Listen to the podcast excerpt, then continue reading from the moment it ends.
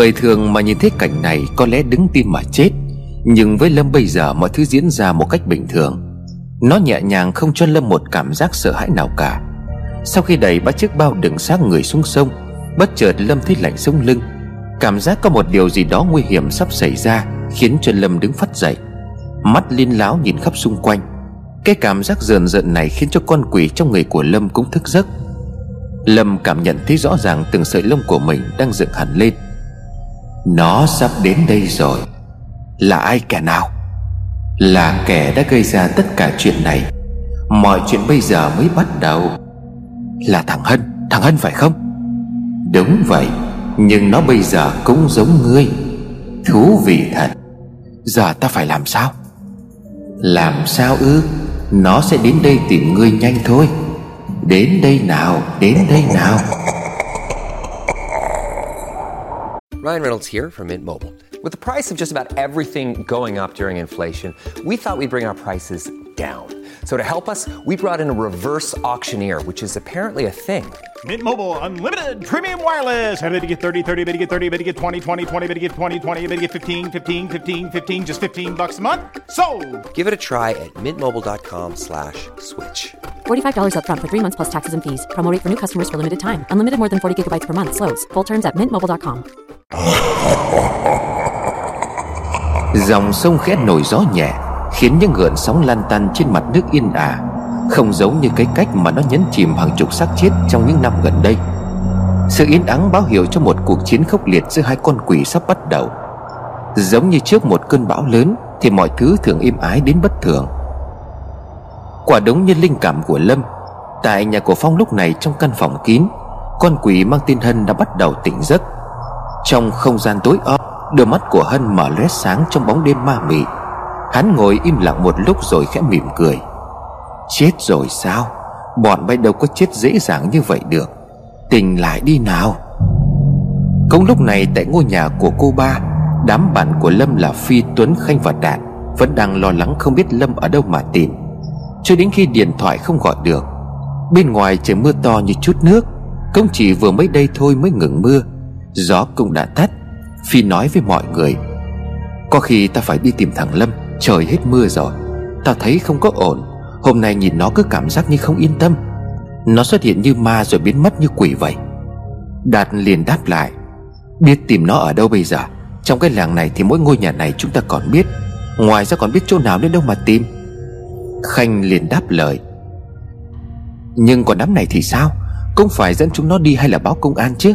Chẳng lẽ thả chúng đi, Mà nhìn xem thảo thằng đấy khác gì xác chết đâu? Bọn này bây giờ là bị chúng bùa ngải hay sao ấy? Nhìn cứ như là kiểu người chết rồi. Phi chợt nảy ra một sáng kiến. Ông lái đỏ Tại sao chúng ta không tìm ông ấy? Kiểu gì ông ấy cũng biết thằng Lâm đi đâu.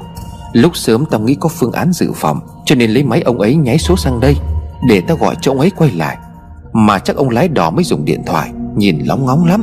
Chẳng hiểu gọi có biết cách mà nghe máy hay không. Tuấn lắc đầu nói, Giờ này nửa đêm rồi Mà nghĩ ông ấy còn rảnh mà trèo đò đến đây để đón bọn mình hay sao?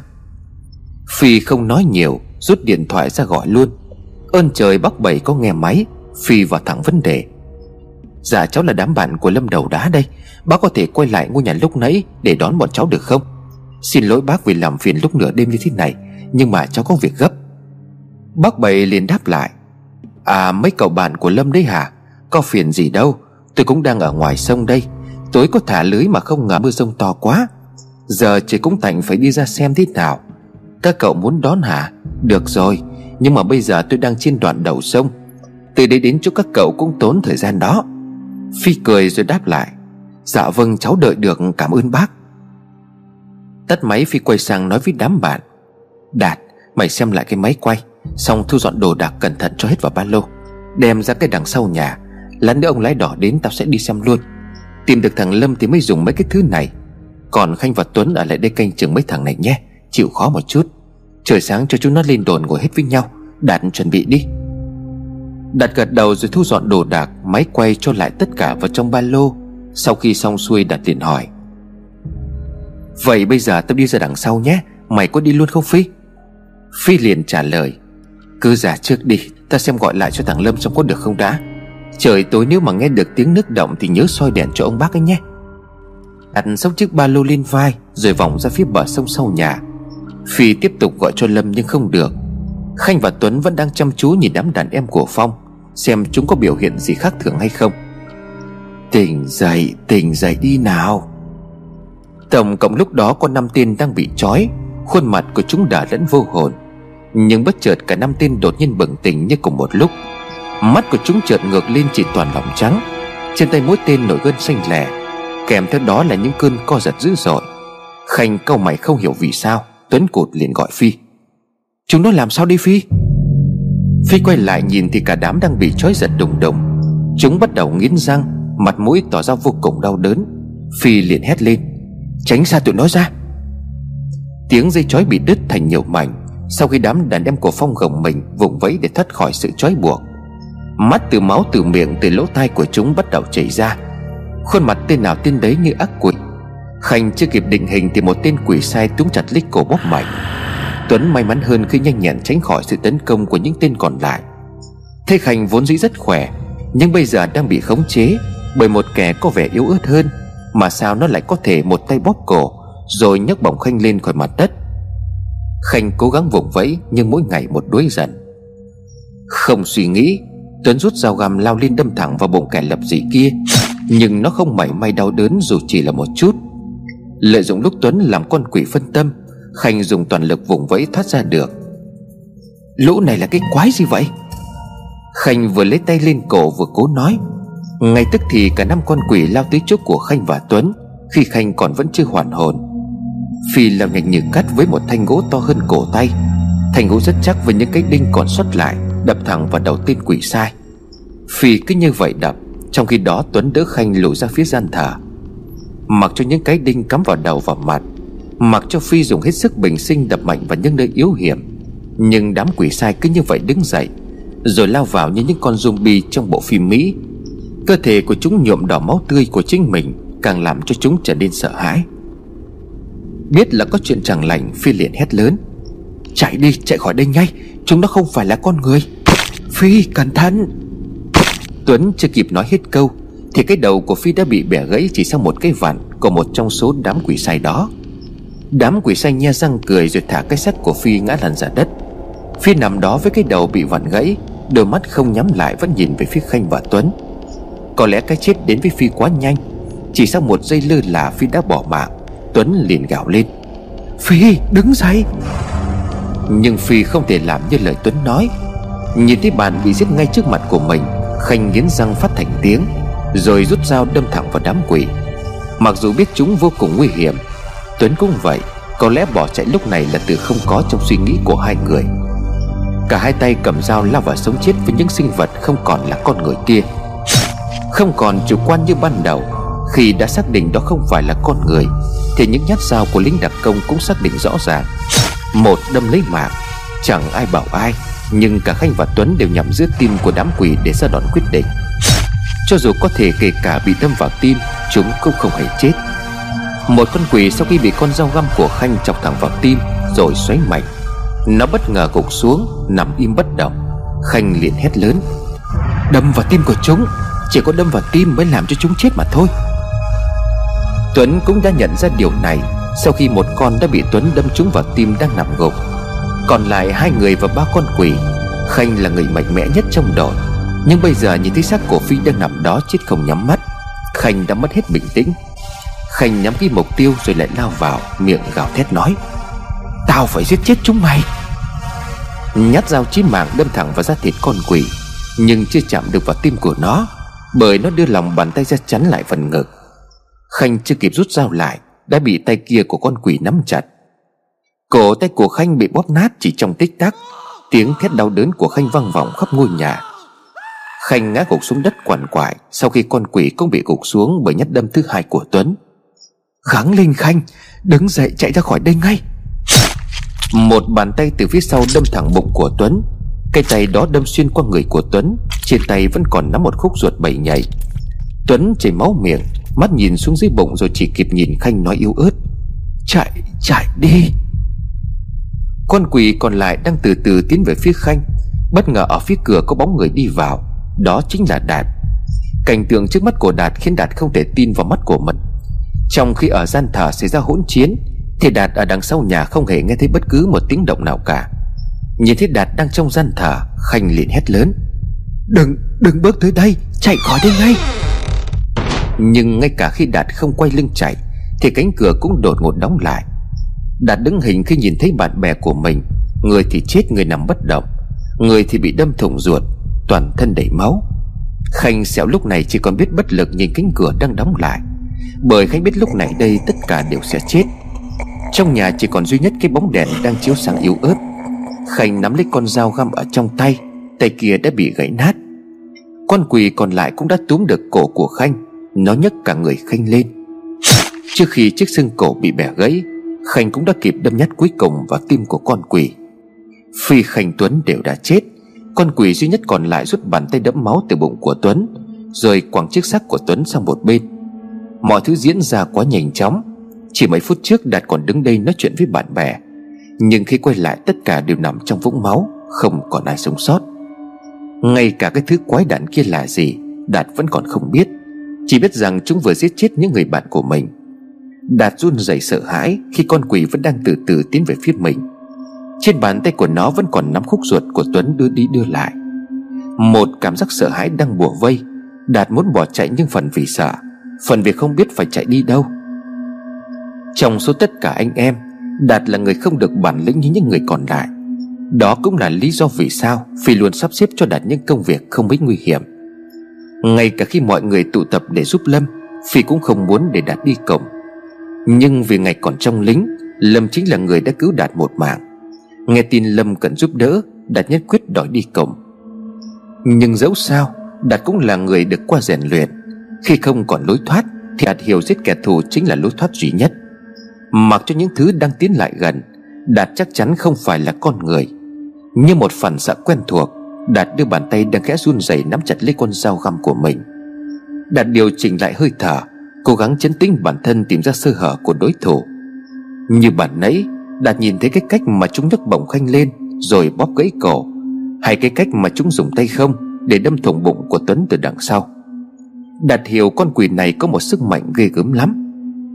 Đoán được tính chất di chuyển của con quỷ khá chậm so với người bình thường, Đạt với dáng người nhỏ con, Khéo léo tiếp cận rồi lèn ra đằng sau Kể con dao lên cổ con quỷ mà quyết đoán xuống tay. Một tay giữ chắc lấy phần gáy Tay kia đặt cầm con dao cứ một đường sắt lẹm, Khá sâu nơi ít hầu của con quỷ. Máu phun ra khắp nơi, Con quỷ bất động, Phần đầu của nó bị cưa đến gần lìa khỏi cổ. Đạt nghĩ có lẽ mình đã giết được nó, Bởi chẳng thứ gì có thể sống được sau khi bị cắt cổ như vậy. Nhưng Đạt quên mất một điều, Cái thứ này không phải là vật sống, Vốn dĩ nó đã chết rồi. Khi nhận ra Đạt chỉ kịp hét lên kinh hãi, Bởi cái đầu gần lìa bỗng dưng lật ngửa ra đằng sau, Đáng sợ hơn nữa Khuôn mặt của nó vẫn đang nhe răng cười. Không, không thể nào. Đèn vụt tắt Bốn về tối om. Trong gian thờ im phăng phắc không một tiếng động Ánh đèn sáng trở lại. Một lát sau cánh cửa đã được mở ra. Mình đến muộn mất rồi Cảnh tượng thật kinh khủng. Những người mặc quần áo quân nhân này có lẽ là bạn của anh Lâm. Còn đây là những con rối bị điều khiển bởi thứ bùa ngải độc địa hay sao? Trong gian thờ lúc này xác chết nằm la liệt ngay gần cửa ra vào chính là xác của Đạt Nằm kế bên cạnh là xác của một tên đàn em của Phong. Bên ngực trái của hắn vẫn còn con dao găm của Đạt Tay Đạt vẫn còn nắm chắc cán dao. Xa hơn gần chỗ điện thờ là xác của Phi, Khanh và Tuấn Cùng những tên còn lại. Một giọng nói thiểu thảo được cất lên. Nhóc là ai? Sao lại vào đây? Cậu bé quay lại nhìn Thì ra Đạt vẫn chưa chết Nhưng Đạt không thể cử động có lẽ do một nửa thân người đã bị bóp nát cả xương, Cậu bé liền đáp, Anh vẫn còn sống, Đây là nhà em, Anh là ai? Đạt cố gắng nói trong đầu đớn, Nhà em ư, Vậy em mau rời khỏi đây đi, Kẻo chúng sống lại. Cậu bé lạnh lùng trả lời, Các anh giết chết chúng rồi, Chúng là người bị yểm bùa, Là bị kẻ khác điều khiển, Không ngờ bọn anh lại giết hết được tất cả. Nhưng mà xem ra bạn bè của anh cũng đã chết cả rồi. Cả anh cũng không sống được bao lâu nữa. Anh có biết chị Mai ở đâu không? Trong khung cảnh máu me, xác người nằm dưới đất, Kẻ bị moi ruột, Người bị cứa cổ, Mà ánh mắt thằng nhóc không lấy có một chút cảm xúc. Cứ như nó biết trước được điều đã xảy ra ở đây vậy. Đạt cảm thấy mình không còn nhiều thời gian. Đôi mắt của Đạt muốn nhắm lại. Thằng nhóc tiến lại chỗ điện thờ. Nó đi sâu vào bên trong góc nhà, Bề ra những chai chất lỏng có lẽ là xăng. Nó tự trả lời câu hỏi của chính nó. Chị Mai không có ở đây. Vừa nói nó vừa mở nắp chai rồi tưới xăng lên những xác chết. Một chút ý thức cuối cùng đặt thấy nó đến gần mình rồi nói. Tuy các anh đã giết chết được, Nhưng mà chúng đã thứ bùa ngài. Sẽ tiếp tục ăn mòn xác của vật chủ. Cách duy nhất để khiến cho chúng biến mất hoàn toàn Là thiêu rụi tất cả. Em xin lỗi, Nhưng những thứ trong ngôi nhà này phải bị đốt cháy. Cuối cùng em không phải là nhóc, Em năm nay đã 18 tuổi. Mắt của Đạt mở dần đi Đạt chút hơi thở cuối cùng. Cậu bé kia bước ra khỏi nhà và biến mất trong bóng tối. Cả gian thờ bùng cháy trong đêm tối, Ánh lửa sáng rực cả một góc trời. Trên dòng sông lúc này bác Bảy thấy được ánh lửa phát ra từ hướng nhà mà bác đang đi đến. Đám cháy ban đầu chỉ có trong gian thờ, Sau đó lên ra cả ngôi nhà cấp 4 Ngọn lửa cứ như vậy cháy phừng phừng, Mặc cho một số ít người xung quanh phát hiện ra, Nhưng cũng không thể ngăn cản nó thiêu đốt tất cả mọi thứ ở bên trong. Bác Bảy ghé con đò vào sát bờ sau ngôi nhà đang bốc cháy. Ở trên chiếc cầu nhỏ nơi con đò cập vào, Vẫn còn chiếc ba lô đựng đồ đạc của đám thanh niên hoạt bát, Mà bác Bảy mới trở đến đây chập tối ngày hôm nay. Nhận ra chiếc ba lô quen thuộc, Bác Bảy cho lên đò. Lửa cháy khiến cho từ phía sau nhà không thể đi về phía trước. Không biết những thanh niên kia còn sống hay đã chết, Nhưng bác Bảy ý thức được rằng vụ cháy này có liên quan đến họ. Một người lái đò chân chất Bỗng nhiên lo sợ bị liên lụy, Bởi chính ông là người chờ họ đến đây. Bác Bảy vội vã trèo đò thoát khỏi khuôn viên khu vực nhà cô ba, Trong đầu suy nghĩ. Thằng Lâm, chắc chắn nó đang làm điều gì đó. Chuyện này là sao hả Lâm ơi? Tại ngôi nhà cũ của Phong này, Lâm vẫn không biết chuyện gì đang xảy ra tại nhà của cô ba. Đột nhiên giọng nói kia vang lên ở trong đầu của Lâm. Chết hết rồi. Lâm tự đối thoại. Cái gì chết? Chết. Đám bạn của ngươi chết hết rồi. Không thể nào, Chuyện đó không thể xảy ra. Vậy sao? Kẻ giết bạn ngươi đến rồi kìa. Cánh cổng từ từ mở ra. Trong màn sương trắng, Một bóng người từ từ tiến vào trong sân. Sau cơn mưa dữ dội lúc tối, Thì bây giờ bầu trời đã trở nên thoáng đáng Ánh sáng của trăng khiến cho khoảng sân trước nhà hiện rõ từng viên gạch. Không khó để Lâm nhận ra đó chính là Hân. Có thể nói Phong là người gây ra tội lỗi, Nhưng chính Hân cũng góp phần không nhỏ vào những chuyện độc ác mà Phong đã làm. Từ việc Hân chính là kẻ đánh thuốc mê Mai, Rồi đưa Mai đến cho Phong giờ trò đổi bại. Cho đến việc Phong ra tay giết Trinh, Công chính Hân giúp Phong đem giấu cái xác của Trinh xuống sông Để tránh bị phát hiện.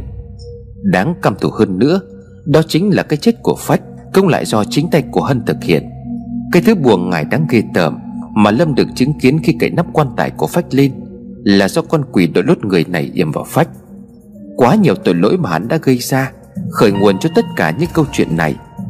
Nhưng sao Lâm cảm thấy con người của hắn lúc này không có sự sống? Khác với lần trước Lâm nhìn thấy, Lần này mái tóc của Hân đổi màu bạc trắng, Nước da nhợt nhạt như người chết. Dưới ánh trăng sáng, Hai con quỷ đang nhìn nhau. Lâm ré lên cười rồi nói lớn, Ra là mày ở đây đợi tao. Bảo sao cứ có cái gì đó thôi thúc tao đến chỗ này. Hình như mày giết hết đám quỷ sai của tao rồi phải không? Lâm chưa hiểu câu nói của Hân, Thì trong đầu giọng nói kia vang lên. Chính là đám người ở ngôi nhà khi nãy. Những kẻ có mặt ở đó đều chết cả rồi. Lâm nói với Hân, Mày đã giết tất cả bạn bè của tao. Hân cười một cách sảng khoái, Mày vẫn chưa biết sao? Đúng vậy, tao đã giết tất cả. Giờ đây tao chỉ có thể sai khiến ma quỷ, Nhưng khá khen cho chúng mày Là cũng giết hết người của tao. Tao sẽ giết hết những người xung quanh mày, Tất cả tất cả. Lâm gầm lên Rồi lao vào với ý định muốn giết Hân, nhưng mặc cho Lâm ra sức đấm đá, Hân vẫn đứng trơ ra như tượng. Nhưng chỉ với một cái vẩy tay của Hân Đã khiến cho Lâm văng sang một đoạn. Người của Lâm bị đập vào tường vỡ cả gạch, Cứ như Lâm đang phải đối diện với một sức mạnh vô hình. Hân đứng đó nhìn Lâm lắc đầu. Mày nghĩ tao yếu đuối như đám rối bị điều khiển kia ư? Bước lại gần Lâm, Hân cúi xuống nhìn thẳng mặt Lâm rồi nói, Giờ đây ta có thể giết chết mày dễ như trở bàn tay. Bất ngờ mắt của Lâm chuyển sang màu đỏ, Hai tay của Lâm túm chặt lấy đầu của Hân, Rồi từ từ Lâm đứng dậy cười lớn, Thật sao? Mày định dìm xác tao dưới lòng sông một lần nữa hả? Con quỷ trong người của Lâm lộ diện để chống đối lại với con quỷ mang tên Hân. Cả hai lao vào nhau bất phân thắng bại. Cứ mỗi khi một con bị đánh ngã, Thì ngay lập tức nó lại đứng dậy tiếp tục cuộc chiến.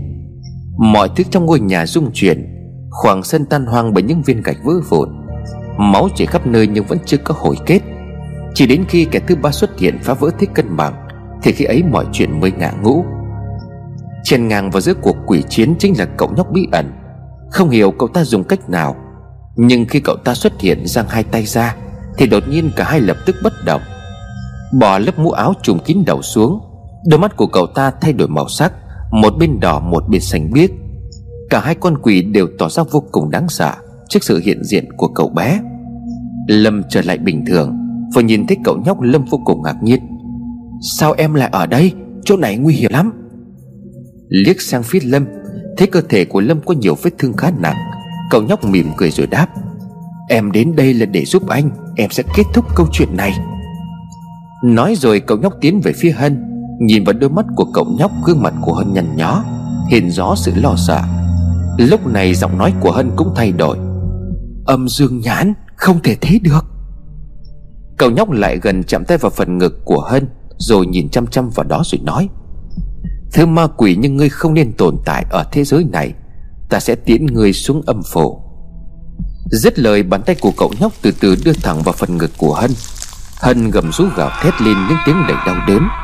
Cậu nhóc lấy ra trái tim của Hân từ trong lồng ngực của hắn, Nhưng không có một chút máu nào cả. Trái tim của Hân vẫn đang đập từng nhịp trên tay của cậu nhóc. Một trái tim đen xì được bao bọc xung quanh bởi những thứ tởm gớm ghiếc. Thứ tóc đó cuốn chặt lấy trái tim không ngừng chuyển động.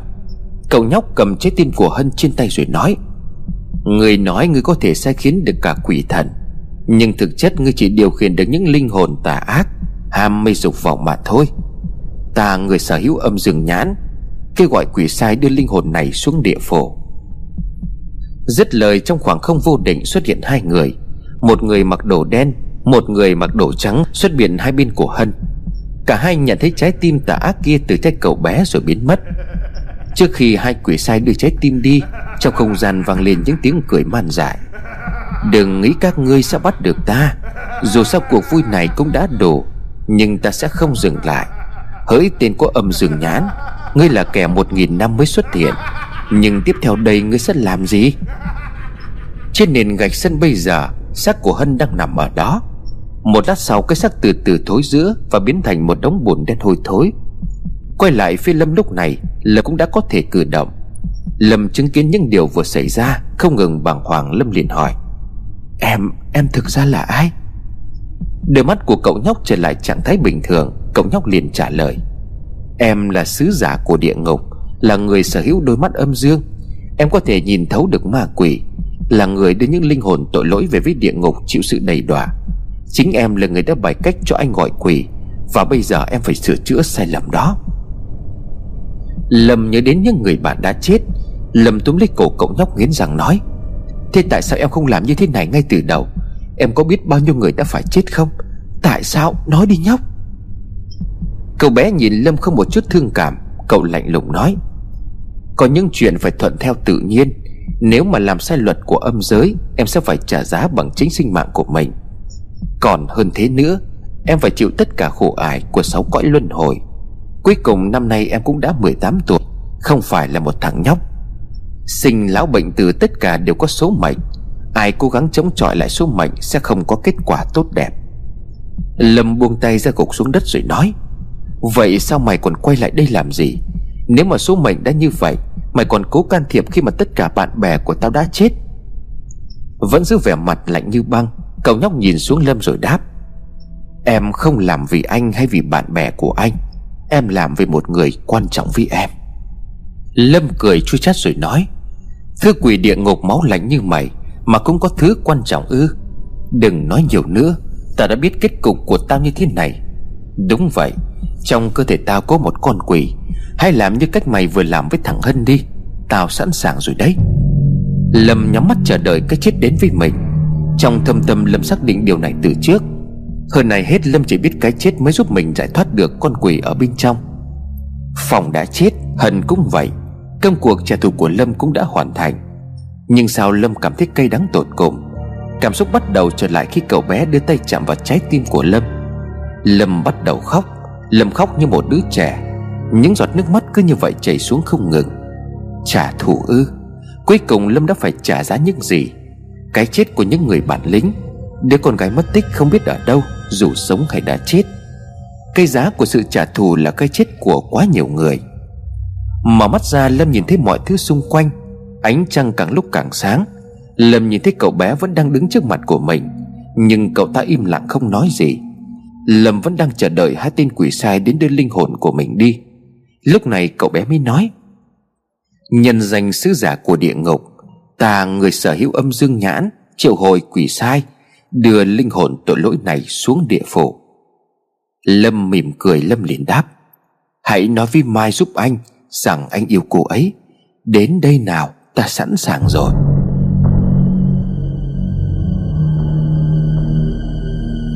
Nhưng không, Hai tên quỷ sai không xuất hiện bên cạnh Lâm, Mà chúng đứng ngay bên cạnh cậu nhóc Khi mà vừa được triệu hồi. Mỗi tên một bên giữ chặt lấy tay của cậu nhóc. Lâm tròn mắt ngạc nhiên trong khoảnh khắc Lâm thấy hình bóng của Trinh Đang ẩn hiện ở phía sau cậu bé, Cô nhìn Lâm là một nụ cười. Cậu bé trước khi bị đưa đi đã nói với Lâm, Điều đó anh phải tự nói với chị ấy rồi. Chúc hai người được mãi ở bên nhau. Em phải đi rồi. Anh nhớ đừng làm cho chị Mai phải khóc nữa nhé. Nụ cười cuối cùng của cậu bé Khiến cho Lâm hiểu ra mọi chuyện. Mọi cảm xúc của một con người bình thường, Bây giờ Lâm đều cảm nhận được. Lâm nhòi người cố đưa tay níu cậu bé lại. Khi chạm được vào tay của cậu bé, Lâm thấy khuôn mặt cậu ta thoáng buồn. Một vẻ mặt buồn bã đến u uất. Cậu bé lắc đầu nói lời cuối cùng. Em xin lỗi, Cuối cùng thì em cũng Chưa kịp nói dứt câu Thì cậu bé đã biến mất cùng với hai tên quỷ sai. Trong khoảng sân gạch hoang tàn lúc này, Chỉ còn lại một mình Lâm ôm đầu gục ngã. Tất cả đã biến vào hư vô không một chút dấu vết. Những vết thương trên người của Lâm không còn đau đớn nữa. Lâm cảm thấy cơ thể vô cùng nhẹ nhàng và thoải mái. Không còn giọng nói ma quái vang lên, cũng không còn những cơn đau đầu dữ dội. Tất cả biến mất như chưa từng xuất hiện. Trời bắt đầu hừng sáng, Tiếng gà gáy sau một đêm kinh hoàng báo hiệu ngày mới sắp bắt đầu. Ngôi nhà của cô ba sau khi ngọn lửa được dập tắt, Không chỉ lại một đám đống đổ nát, Âm ỉ những cột khói xám xịt. Không ai biết trong đó có bao nhiêu người chết Người dân trong làng bàn tán xì xèo, Tại sao trong một buổi tối mưa bão, Ngôi nhà lại có thể bùng cháy lúc nửa đêm? Bác Bảy đem ba lô về nhà với sự lo lắng vô cùng. Những chàng thanh niên kia sau đêm hôm đó không thích quay lại. Có thể họ đã vùi mình trong đám cháy đêm hôm đó, Hoặc có thể là họ đã đi khỏi làng. Nhưng rồi khi trong đống cho tàn, Người ta phát hiện ra rất nhiều xác chết bị cháy đen thùi, Không thể nhận được dạng. Ngôi làng vốn dĩ yên bình đột nhiên dậy sóng Người dân hoảng loạn bởi chỉ trong có vài ngày, Những cái chết liên tiếp diễn ra, Nhưng không có một lời giải thích xứng đáng. Cho đến tận ngày hôm nay, Mọi thứ vẫn chỉ là một câu chuyện Được người đàn ông bị điên trong làng kể lại cho đám trẻ con. Mặc dù những năm qua, Tôi đã nghe đi nghe lại không biết bao nhiêu lần, Nhưng vẫn chưa tìm ra lời giải thích hợp lý với khoa học.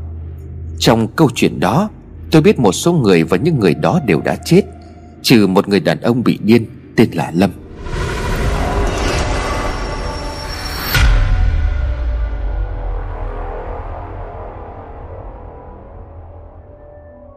Cô đang đọc cái gì đấy? Có biết là xem trộm tài liệu của cấp trên tội nặng như thế nào không? Mai gấp vội quyển sách lại sau khi giật mình Bởi giọng nói của cấp trên. Cô lúng túng liền đáp. Dạ không, Xin lỗi thủ trưởng, Tôi thấy quyển sách đặt ở đây với cách tựa khá hay cho nên là tò mò đọc. Vừa nói Mai vừa cúi mặt ra chiều nhận lỗi. Người đàn ông tầm 35 tuổi trong bộ quân phục cảnh sát Vừa hắng giọng vừa nói. Cháu đang đọc cuốn nào đây? Hết giờ hành chính rồi thì không cần phải xưng hô dập khuôn như vậy. Mà sao bây giờ cháu còn ở đây? Mai gãi đầu rồi nói. Dạ báo cáo thủ trưởng. À không thưa chú. Cháu tính ở lại dọn dẹp phòng làm việc của chúng một lát. Ai dè đọc cái cuốn chuyện này quên cả thời gian. Cháu xin lỗi vì không hỏi ý kiến của chú. Người đàn ông mỉm cười cúi xuống ghế tay cầm cuốn chuyện rồi hỏi. Cháu có thích nó không? Mai liền đáp. Dạ cháu không tin vào những chuyện ma quỷ nhưng mà đọc cuốn chuyện này cho thấy có gì đó hơi buồn. Mà sao cuốn chuyện lại được ghi tên của chú ạ? À? Người đàn ông lắc đầu trả lời. Chú là người viết chuyện này mà. Nhưng mà không phải in theo kiểu xuất bản. Một cuốn sách có thể coi là tự chuyện của chú. Cháu mới về đây thực tập Nên có lẽ nhiều cái chưa biết. Câu chuyện này được một người đàn ông bị điên kể lại cho đám trẻ trong làng nghe Suốt hơn 20 năm qua. 6 năm trước chú xin chuyển về đây công tác. Và trong suốt quãng thời gian 5 năm đầu Chú cũng như bọn trẻ con, Hàng ngày nghe người đàn ông tên Lâm kể lại cái câu chuyện này. Hai năm ngày nào cũng kể một câu chuyện, Đúng là người điên phải không cháu? Mai liền nói, Thực sự đây là câu chuyện do một người điên kể lại hả chú? Người đàn ông gật đầu, Đúng vậy, Nội dung trong đó là của một người điên. Có điều một vài tên nhân vật chú đã thay đổi đi. Nhưng mà trước khi bàn tới cuốn chuyện này, Cháu cũng đã từng nghe qua cái hồ sơ mang tên. Những cái chết bí ẩn trong ngôi làng ven sông chưa? Mai trả lời hồ hởi. Dạ cháu có nghe. Đó chính là hồ sơ của chú phải không ạ? À? Cháu xin về đây thực tập, Cũng là vì người đưa ra hồ sơ đó. Không hiểu sao nhưng mà khi đọc những cái chi tiết trong hồ sơ, Cháu thấy có một cảm giác thôi thúc muốn tìm hiểu sự thật. Mặc dù đa phần mọi người đều cho rằng đó là điều vô lý. Người đàn ông cười lớn rồi nói, Họ nói nó vô lý Nhưng mà không ai giải thích được làm sao. Cuối cùng họ bỏ quên cho nó và dĩ vãng. Đến nay chỉ có chú vẫn còn quan tâm đến nó. Khi mà chú in cuốn sách này Thì mọi người nói với chú là bị ám ảnh bởi vụ án. Nhưng mà không ngờ ngày hôm nay, Chú lại gặp được một người có suy nghĩ giống mình. Nào kể cho chú nghe, Cháu thấy gì trong cuốn tài liệu của chú? Mai nghiêm túc kể ra một loạt các sự việc mà cô đã tìm hiểu, Cô liền nói. Cách đây 20 năm tại ngôi làng này, Đã xảy ra liên tiếp những vụ có thể coi là thảm sát. Trước đó đã có những cái chết bất thường, Nhưng mà phải kể đến hai vụ lớn nhất, Đó chính là vụ ngôi nhà cháy Và vụ chất độc giết người. Trong vụ ngôi nhà cháy năm đó, Người ta phát hiện ra tổng cộng 9 thi thể khác nhau, Nhưng mà cuối cùng nguyên nhân dẫn đến nhà cháy Và vì sao chính người đó lại có mặt trong ngôi nhà thì vẫn không ai đưa ra được lời giải đáp chính xác. Người đàn ông nghe Mai nói rồi liền hỏi tiếp, Vậy còn cái vụ chất độc giết người? Mai liền đáp sau vụ ngôi nhà chết cháy hai ngày Công tại làng này một vụ đại án nữa lại xảy ra, Với số người chết là 8 người. Tất cả bọn họ được xác nhận do trúng độc mà chết. Chất độc là gì thì không được công bố. Khám nghiệm tử thi cho thấy là lục phủ ngũ tạng của 8 người Đều bị thối giữa từ bên trong. Mặc dù cơ thể bên ngoài không có vết thương, Ngôi nhà xảy ra vụ án của một gia đình tên hai vợ chồng là Hòa Quý. Điều đáng chú ý chính là người con trai của họ còn sống tên là Lâm. Không thể nào. Người đàn ông đưa lại cuốn chuyện cho Mai rồi đáp. Liên tiếp những vụ án mạng với số lượng người chết quá nhiều, Trong khi đó không xác định được hung thủ, Cho nên mọi chuyện dần bị lấp liếm. Không nhân chứng, không vật chứng, Tất cả mơ hồ và ma quái, Như chính câu chuyện của người đàn ông điên kia vậy. Nhưng người đàn ông đó cũng chính là người duy nhất còn sống, và ông ta có liên quan đến tất cả những người đã chết trong cả hai vụ án. Mai liền ấp ống hỏi, Có phải chú nghĩ ông ta chính là kẻ giết người? Ban đầu tôi cũng nghĩ như vậy Nhưng mà kết luận của cơ quan điều tra thì ông ta vô tội. Khám xét ngôi nhà xảy ra án mạng khi đó Cũng không phát hiện ra được điều gì. Theo lời của những người hàng xóm Thì gia đình ấy hôm đấy rất là vui. Những người chết bao gồm bố mẹ, chị gái Gia đình của một người lái đò Cô con gái người lái đò và cặp vợ chồng cũng là người bạn thân thiết của Lâm. Đặc biệt hơn cả là cô gái chồng tên với cháu Được dân làng kể trước đây đã chết Cũng đột nhiên quay trở lại. Tất cả đều là những người thân quen trong gia đình. Ông Lâm không có tiền sử bị bệnh thần kinh cho tới lúc ấy. Sau cái chết của tất cả mọi người, Ông Lâm cho tới lúc này vẫn sống trong ảo tưởng rằng Gia đình của mình vẫn còn sống. Xác nhận cho thấy sau biến cố của ông ta Ông ta thực sự bị tâm thần. Mai không giấu nổi sự ngạc nhiên. Vậy vậy cái câu chuyện trong cuốn sách kia là sự thật hả chú? Người đàn ông khẽ mỉm cười rồi nói, Chúng ta là công an, Đại diện cho pháp luật. Nhiệm vụ của chúng ta là tìm ra chân tướng của sự việc Theo lý giải của thực tế, Của khoa học, Chứ không phải tin vào những chuyện ma quỷ. Hơn nữa, đó chỉ là câu chuyện của một người điên. Nhưng mà suốt những năm qua Chú cũng đã tìm ra được một chút manh mối về hung thủ sự thật. Chỉ có điều là kẻ bị tình nghi cũng đã chết vào đúng cái thời điểm đó. Cái này trong hồ sơ cũng không có. Bởi đây là chuyện mà chú bí mật tìm hiểu khi công tác tại đây. Chú sẽ chia sẻ với cháu, Bởi cũng như cháu khi nhìn thấy cuốn truyện có cảm giác lạ. Thì chú khi gặp cháu cũng có cảm nhận tương tự như vậy. Thế vẻ mặt háo hức chờ đợi, Những bí mật sắp được bật mí của Mai, Người đàn ông liền nói. Trong khi mọi dư luận chú tâm quá nhiều và hai vụ án mạng lớn xảy ra trước đó, Thì ngay ngày hôm sau cũng có một cái chết bí ẩn. Một người đàn ông được phát hiện chết trong nhà với một khuôn mặt bị dập nát, Đến không còn có thể nhận dạng. Xác chết được chị giúp việc phát hiện, Sau khi gọi cậu chủ dậy ăn cơm, Nhưng mà không có trả lời. Chỉ thấy trong phòng phát ra một mùi hôi thối kinh khủng. Nhưng mà cháu có biết tài liệu pháp y báo cáo ra sao không? Mai lắc đầu, Người đàn ông tiếp tục nói. Họ xác định người đó đã chết cách đấy hai ngày. Theo như sự phân giữa của cái xác, Thì bên giám định khẳng định rằng Người chết do bị giết bởi một cái vật cứng đập vào đầu, Và xác ít nhất cũng đã bị ngâm nước một ngày. Mai liền nói, Có thể ông ta bị giết trước đó thì sao ạ? À? Người đàn ông kia khép mỉm cười nhưng khuôn mặt trở nên nghiêm túc ngày sau đó. Theo như lời khai của chị giúp việc Cùng với một số người trong nhà, Thì họ đều nói buổi tối trước khi chết một ngày, Chính mắt họ nhìn thấy cậu chủ trở về nhà Với tấm khăn đen che kín mặt. Nhưng mà giọng nói thì chắc chắn là của cậu chủ. Nếu như mà tối hôm trước ông ta còn trở về nhà, Thì sao có thể chết trước đó hai ngày? Cả căn phòng trở nên lạnh lẽo bất thường, Bên ngoài trời đã tối sầm, Gương mặt của người đàn ông vẫn nghiêm túc đến đáng sợ. Nhìn thẳng vào mắt của May Ông ta lấy trong ngăn kéo ra một chiếc túi ni lông chuyên dụng Để bảo quản vật chứng. Trong chiếc túi đó có một con dao được chạm trổ tinh xảo. Nó ánh lên màu vàng bắt mắt. Con dao này được tìm thấy trong phòng của xác chết. Phải mất khá nhiều công sức chú mới lấy được nó. Vừa nói vừa đeo găng tay, Người đàn ông lấy con dao xoáy nhẹ cán dao. Thì ra cán dao có thể tách rời. Phần cán tròn được thiết kế bởi một lọ nhỏ. Khe nhỏ từ cán dao ra một giọt nước màu đỏ sệt. Miếng mút được để sẵn trên mặt bàn. Sau khi giọt nước chạm vào lập tức ăn mòn loang lổ. Mai đứng nhìn thấy lạnh cả sống lưng. Người đàn ông lắp con dao lại rồi từ từ nói tiếp. Chú đã thử nghiệm trên động vật khi cho nó uống cái thứ nước này.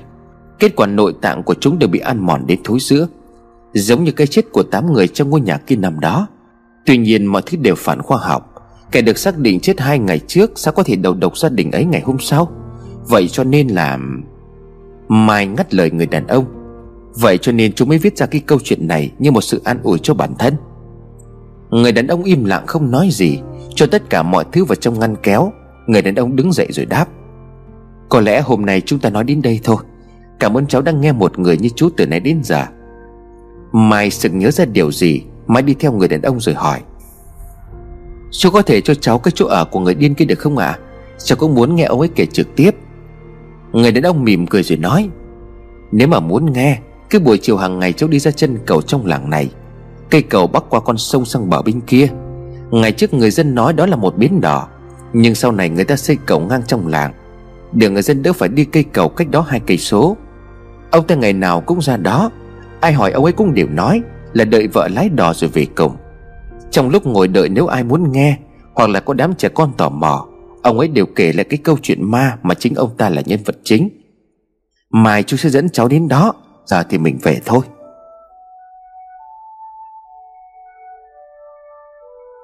Chiều hôm sau, Không hiểu sao cả đêm hôm trước Mai không thể ngủ. Hãy nhắm mắt lại, Cô đều thấy hình ảnh một người phụ nữ trèo đỏ ở trên sông. Khi Mai đứng bên kia sông, Người phụ nữ ấy tiến lại gần rồi khẽ hỏi Còn có muốn qua đỏ không? Bên kia có người đang đợi. Giấc mơ đó rất nhẹ nhàng. Người phụ nữ trong mơ vô cùng xinh đẹp. Cô ấy cho Mai một cảm giác ấm áp trong từng câu nói. Chiều hôm ấy, Mai đi cùng người đàn ông, Công là cấp trên của cô đến chân cầu. Đứng bên trên, Mai thấy một người trung niên Có lẽ đã hơn 40 tuổi, Râu tóc rậm rạp, Quần áo rách nát, Đang ngồi chơi đùa cùng những đám trẻ ở trong làng.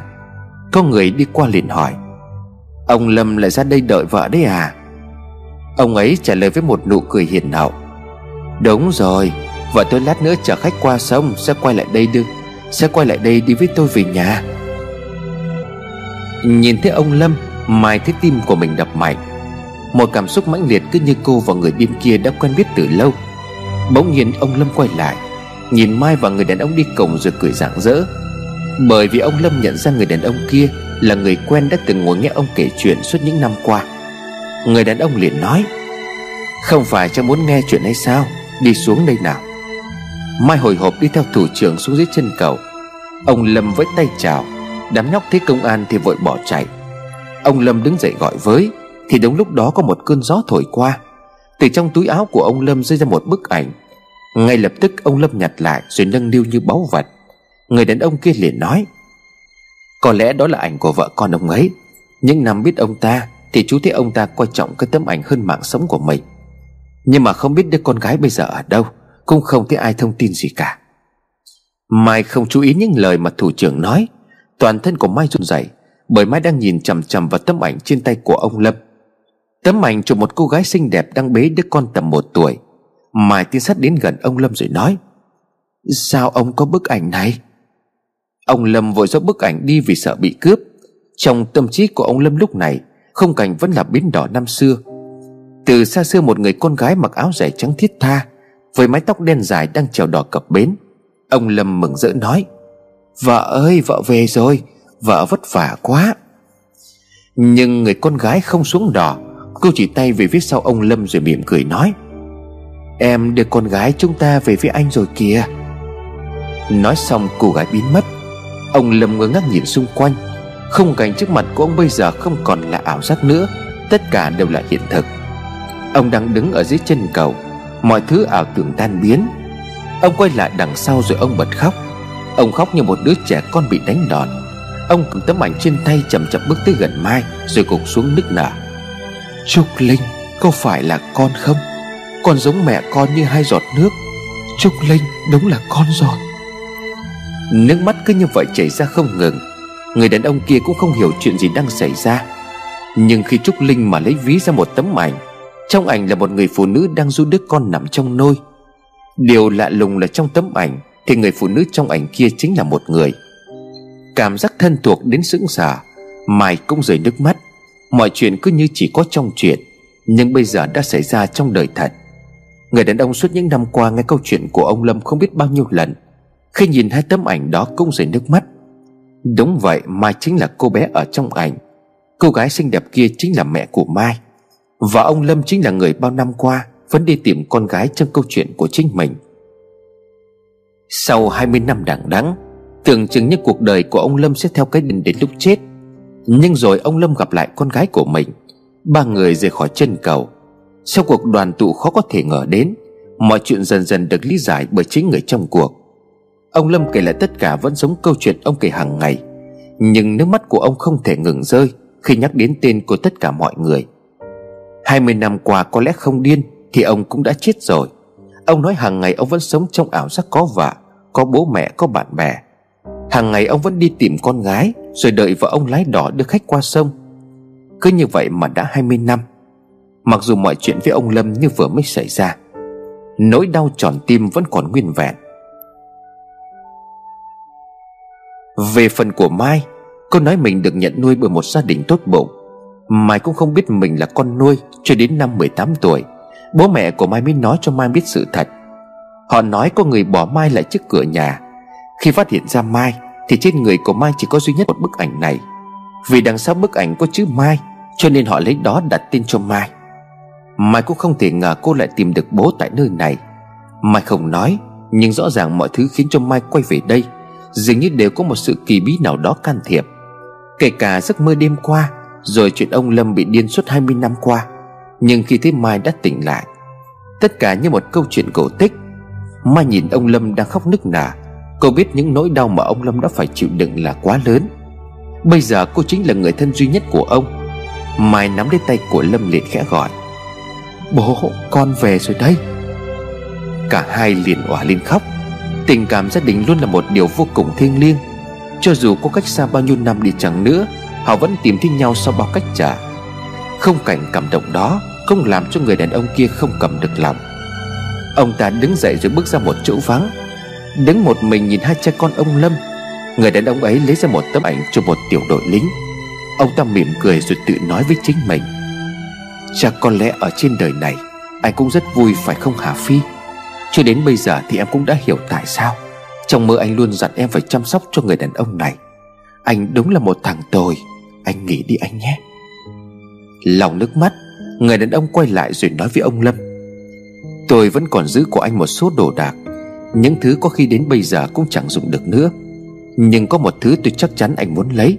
Anh còn nhớ cái hộp gỗ màu nâu chứ? Lâm liền đáp lại. Có chứ, tôi nhớ. Đó là di vật của bà Tám. Nhưng mà tôi vẫn chưa mở ra. Không biết bên trong đó có cái gì. Người đàn ông cười rồi nói, Có lẽ bà Tám nào đó muốn anh sống hạnh phúc, Giàu có suốt quãng đời còn lại. Thật lạ lùng bao nhiêu năm qua, Tôi tìm đủ mọi cách mà không mở được. Nhưng mà đêm qua nắp hộp lại tự mở ra. Hãy trân trọng những thứ mà anh đang có. Đừng có nối tiếc quá khứ, Bởi hiện tại tôi cảm giác rằng Tất cả mọi người đang bao bọc chở che cho anh. Mà tôi sẽ mang chiếc hộp đến cho anh. Sau 20 năm tôi nghĩ giá trị của nó có lẽ tăng lên rất nhiều. Đây chính là nhân duyên. Không thể nào có thể giải thích nổi. Nhìn Mai người đàn ông nói tiếp, Có lẽ sau câu chuyện này, Cháu nên nghĩ lại việc có tin hay không vào ma quỷ. À quên, Phải gọi cháu là Trúc Linh mới đúng. Hai bố con tâm sự đi nhé, Chứ có việc phải đi ngay bây giờ. Nhớ mai đừng có đi làm muộn, Có rất nhiều việc đang chờ cô đó, Cô bé thực tập à? Trúc Linh và ông Lâm cảm ơn người đàn ông kia. Khi ông đi ra khỏi thì ông Lâm liền nói, Bố có cảm giác người này rất quen. Rất giống với một người bạn thân trong lính của bố. Nhưng mà cậu ấy đã vì bố mà chết. Nhưng mà ông ấy nói đúng, Bố phải trân trọng những điều đang có. Cảm ơn con gái, Mẹ con đúng là đã đem con trở về. Trong căn phòng làm việc, Cầm cuốn truyện ở trên tay. Em trai của Phi, người đã chết trong vụ hỏa hoạn 20 năm về trước, Khép mở trang cuối cùng rồi nói, Có lẽ mình nên viết thêm phần kết cho cô gái lái đỏ Gấp cuốn sách lại, Người đàn ông rời khỏi phòng làm việc. Đèn được tắt tối om. Ông ta bước ra khỏi phòng mà không hề biết rằng Trong ngần kéo có tiếng động vang lên. Kèm theo đó là những chàng cười đầy ma mị. Tất cả mới chỉ là bắt đầu.